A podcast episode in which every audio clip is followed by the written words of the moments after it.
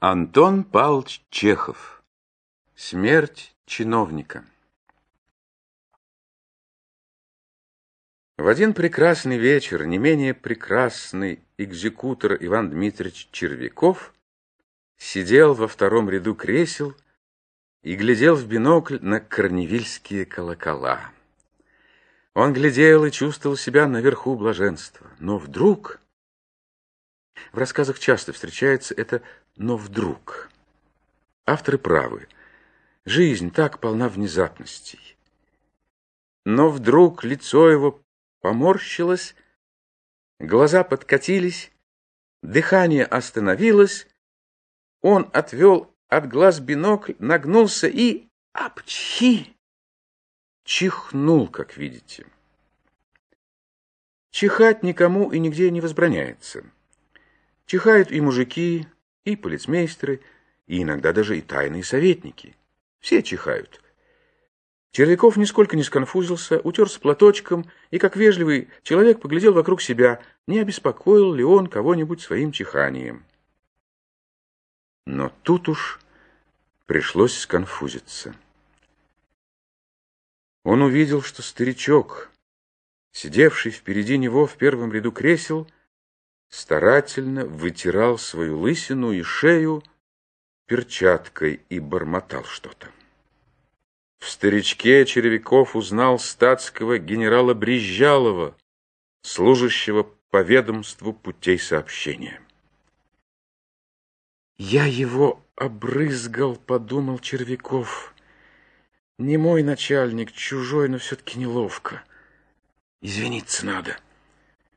Червяков кашлянул, подался туловищем вперед и зашептал генералу на ухо. «Извините, вашество, я вас обрызгал. Я нечаянно». «Ничего, ничего». «Ради бога, извините, я ведь... Э, э, я не желал». «А, сидите, пожалуйста, дайте слушать». Червяков сконфузился, глупо улыбнулся и начал глядеть на сцену. Глядел он, но уже блаженства больше не чувствовал. Его начало помучивать беспокойство. В антракте он подошел к Брезжалову, походил возле него и, поборовший робость, пробормотал. «Я вас обрызгал, вашество. Э, простите, я ведь э, не то чтобы...» «Ах, полноте, я уж забыл. Вы все о том же», — сказал генерал и нетерпеливо шевельнул нижней губой. «Забыл». А у самого ехидства в глазах подумал Червяков, подозрительно поглядывая на генерала, и говорить не хочет. Надо бы ему объяснить, что я вовсе не желал, что это закон природы, а то подумает, что я плюнуть хотел.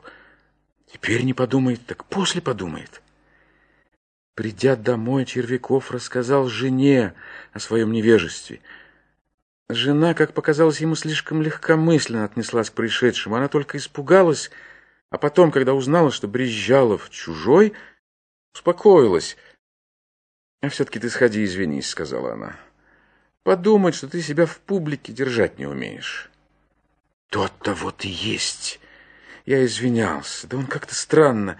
Ни одного слова путного не сказал. Да и некогда было разговаривать. На другой день Червяков надел новый вицмундир, подстригся и пошел к Брезжалову объяснить.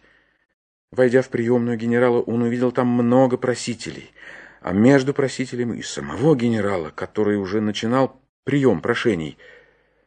Опросив несколько просителей, генерал поднял глаза и на Червякова.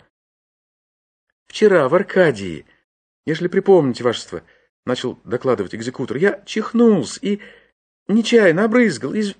«Да какие пустяки, бог знает что!» «Вам что угодно», — обратился генерал к следующему просителю.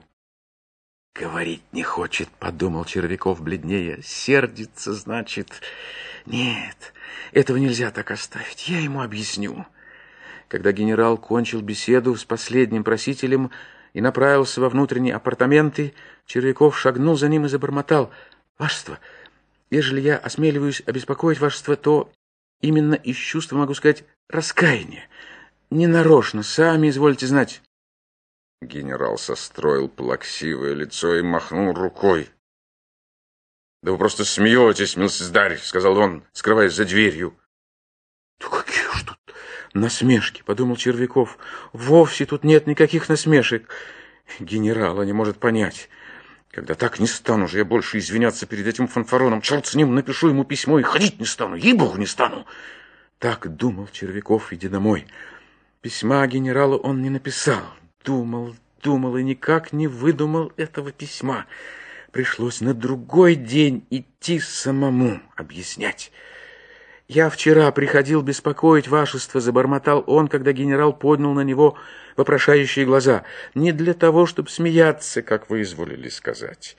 Я извинялся за то, что, чихая, брызнулся, а смеяться я не думал.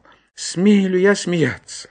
Ежели мы будем смеяться, так никакого тогда, значит, и уважения к персонам не будет». «Пошел вон!» — гаркнул вдруг посиневший и затрясшийся генерал. «Что-с?» — спросил шепотом Червяков, млея от ужаса. «Пошел вон!» — повторил генерал, затопав ногами. В животе у Червякова что-то оторвалось. Ничего не видя, Ничего не слыша, он попятился к двери, вышел на улицу и поплелся. Придя машинально домой, не снимая вицмундира, он лег на диван и помер.